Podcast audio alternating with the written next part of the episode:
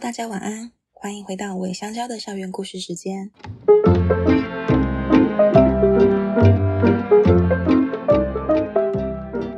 我是辅导员姐姐小黑。身为辅导员，我会和无尾香蕉的在校生，也就是猫狗助教们，一起度过一段互相学习成长的时光。今天的 Pockets 要和大家，无论是猫狗同学的共同家人，或是在空中默默关心同学的朋友们，报备动物同学们的近况啦。今天的主角是动保处的资深助教花生，他在上周三正式的退役，成了无尾香蕉的狗狗新同学喽。这集会介绍狗狗新同学花生的基本资料，他是从哪里来的，来尾香蕉的任务，也分享他入住的时候我们做了什么准备呢？还有二班的同学小美跟拿铁，他们有什么准备功课？录像第一周我们的观察，以及我们做了哪些安排，帮助花生适应环境，还有安排他与小美、拿铁认识。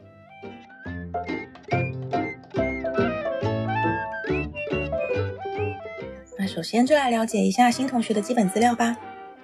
狗狗新同学花生和小美、拿铁一样，是从高雄燕巢动物关爱园区来的资深同学。他是接近八岁大的男生，在一百零六年的七月进所，推算出生的月份，他应该是大喇喇的母羊座。由于他聪明又爱撒娇，很快的就被选为园区的第一批受训助教犬。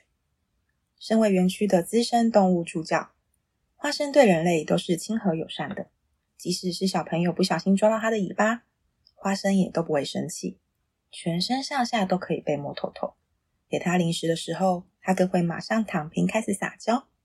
因此这几年来，每逢动保处有特课程活动，花生一直是最佳的助教人选。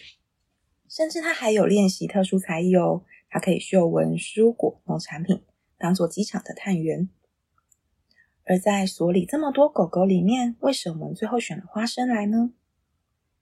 其实，在狗狗二班班长欧雷到加拿大之后，随着日子一天天过去。小美拿铁感觉也变得更成熟了一些，于是我们跟动保处都觉得是时候可以再来一只狗狗助教了。但我们也希望新旧成员都可以彼此学习成长，成为伙伴。在初步讨论的几个狗狗狗狗人选中，有体型娇小、害羞文静的 Dora，然后跟拿铁一样年轻活泼又热情的米卡。最后我们选择较年长的亲人大狗狗花生。其中很大一部分是以小美跟拿铁的状态来做考量。我们期待花生的到来，可以让小美跟拿铁在卡布之后有新的好榜样。觉得 Dora 娇小的体型跟比较内向的个性，可能会被两位已经结成兄妹帮派的小美拿铁欺负。而妮卡活泼的个性跟拿铁很像，感觉就很可能会被同化成三犬的帮派。那我想到花生，他也即将步入八岁的中老年期啦。为了动保教育奉献青春的他，是时候该让他退役，好好享福啦。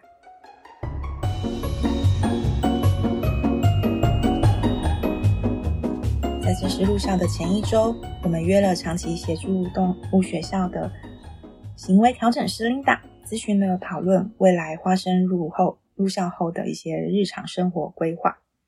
还有我们入校时的安排，我们商议后决定让小美拿铁先改住在楼上的办公室区，这是他们平常白天会轮流来陪我们一起工作的空间，所以其实并不陌生。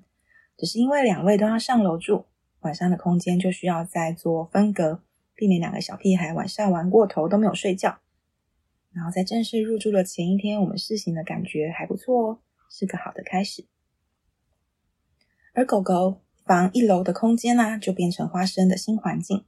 它适应的空间，因为在收容所的空间是有限的，我们希望能够避免它一下子需要适应太多的改变，所以维持着它在围栏里所有的生活必需必须的基本用品，食物、水、水电、尿布垫都先放在围栏里。而打开围栏，狗狗房的另一区，也就是我们平常家人时光参加的人互动的空间，就会是我们跟它互动游戏的区域。我们也提前预约了动物医院，准备好一下山就直奔动物医院做检查，再入校进行隔离。花生的第零天，我们跟每位会接触动物照顾的辅导员和志工伙伴们发布了大家的新任务。首先要帮助花生适应新环境，再就是要让小美跟拿铁慢慢的、渐进的认识新同学。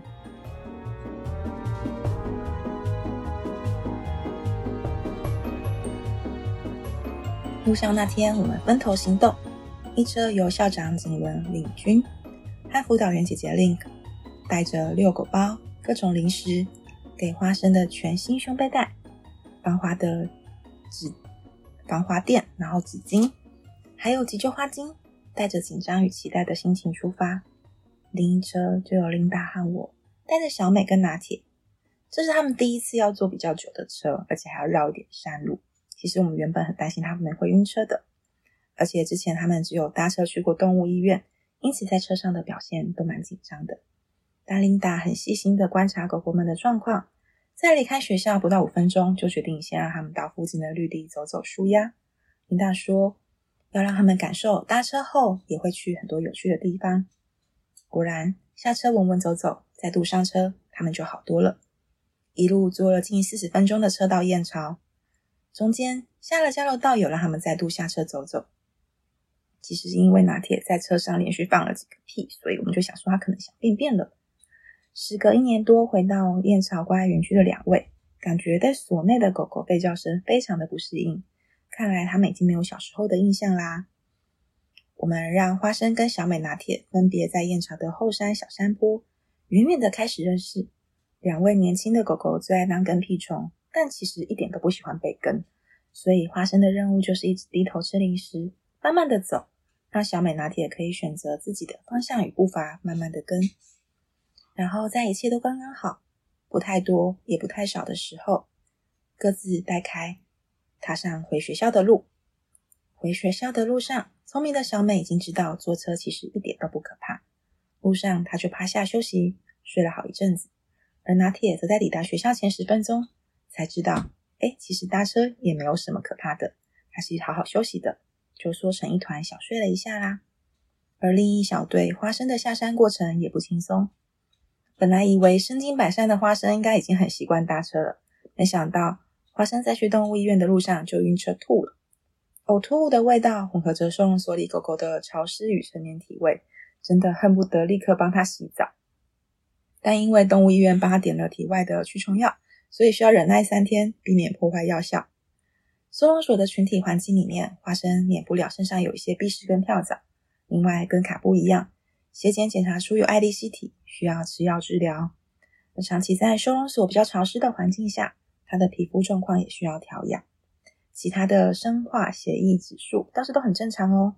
体重二十点五公斤的他是个健康宝宝。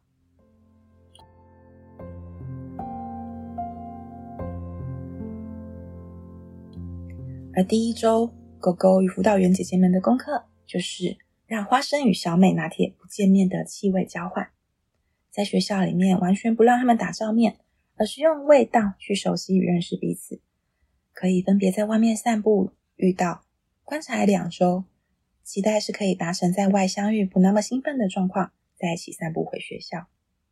而花生狗狗对环境改变有什么反应吗？我们发现它对人真的非常热情，对陌生人的接受度也很高，散步时还会想找路人玩。而对其他狗的态度也非常的友好，可能是之前训练的习惯。它看到人或出笼放风的时候，就会忙个不停的，希望可以找点事做。对食物啊，它的偏好是湿食或鲜食。原本我们以为它不挑食的，因为收容所的伙伴说它平常就是吃干粮，假日有志工来的时候才会加菜吃罐罐。但是到了新环境后，或许它没有其他狗狗的竞争压力，它也开始懂得表达自己的喜好跟需求了。环境方面，从相对单纯的燕巢山上来到博尔市区，他面对每天早晚会出门散步这个事情，一开始不太习惯。刚开始几天，甚至不会在外面上厕所，也不太在外面吃零食。经过约一周的慢慢适应后，他现在对于在外面上厕所已经蛮习惯喽。而在室内的空间内，一定的范围内，他就会尿在尿布垫上。偶尔到外区比较大的空间，它还会因为不习惯才尿错位置。我们也遇到之前比较没有遇过的问题，就是公狗狗的抬腿尿尿记号问题。虽然花生只是会微微的抬腿，所以喷射的范围并不大。目前我们就是会默默的帮他清掉，然后在带他上厕所的时间上有依照他的习惯调整，先厕所再吃饭。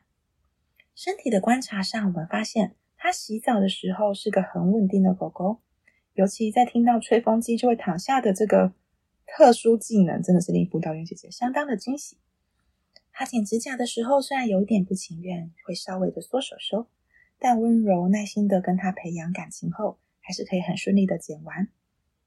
另外，我们发现花生是一个前肢发达型的狗狗，它前半部很宽，然后也很爱用手工作，后脚的反应就没有很灵活，有时候跨越一些障碍时，后脚甚至会有点卡，有时候前后肢有点不平并不平衡或协调，所以这也是我们未来会试着用踢踏学方法，帮助他察觉自己身体的平衡。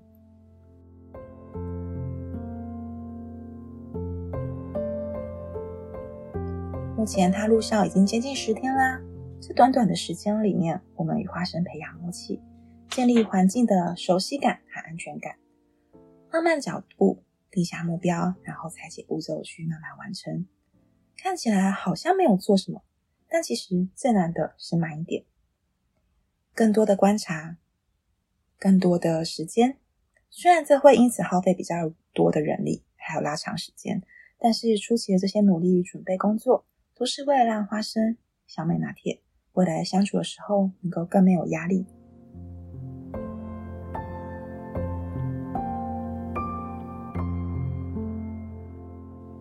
接下来，湖北香蕉的辅导员们会继续校园故事的频道，让大家更新在校生猫狗助教的故事。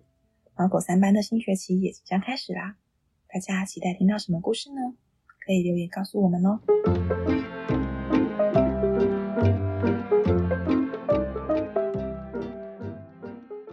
今天的故事到这边告一段落。这周开始，我们会征求猫狗三班的长腿叔叔阿姨一起来赞助三班开学的礼物，赞助他们的生活起居、食衣住行，也可以透过单次或每个月定额的赞助，支持学校陪伴猫狗助教们的成长，推动同学们的渐进式认养，也可以支持我们继续记录故事哦。你的五星好评和小赞助、留言和分享都是给我们的鼓励，谢谢。那我们下周再见喽，拜拜。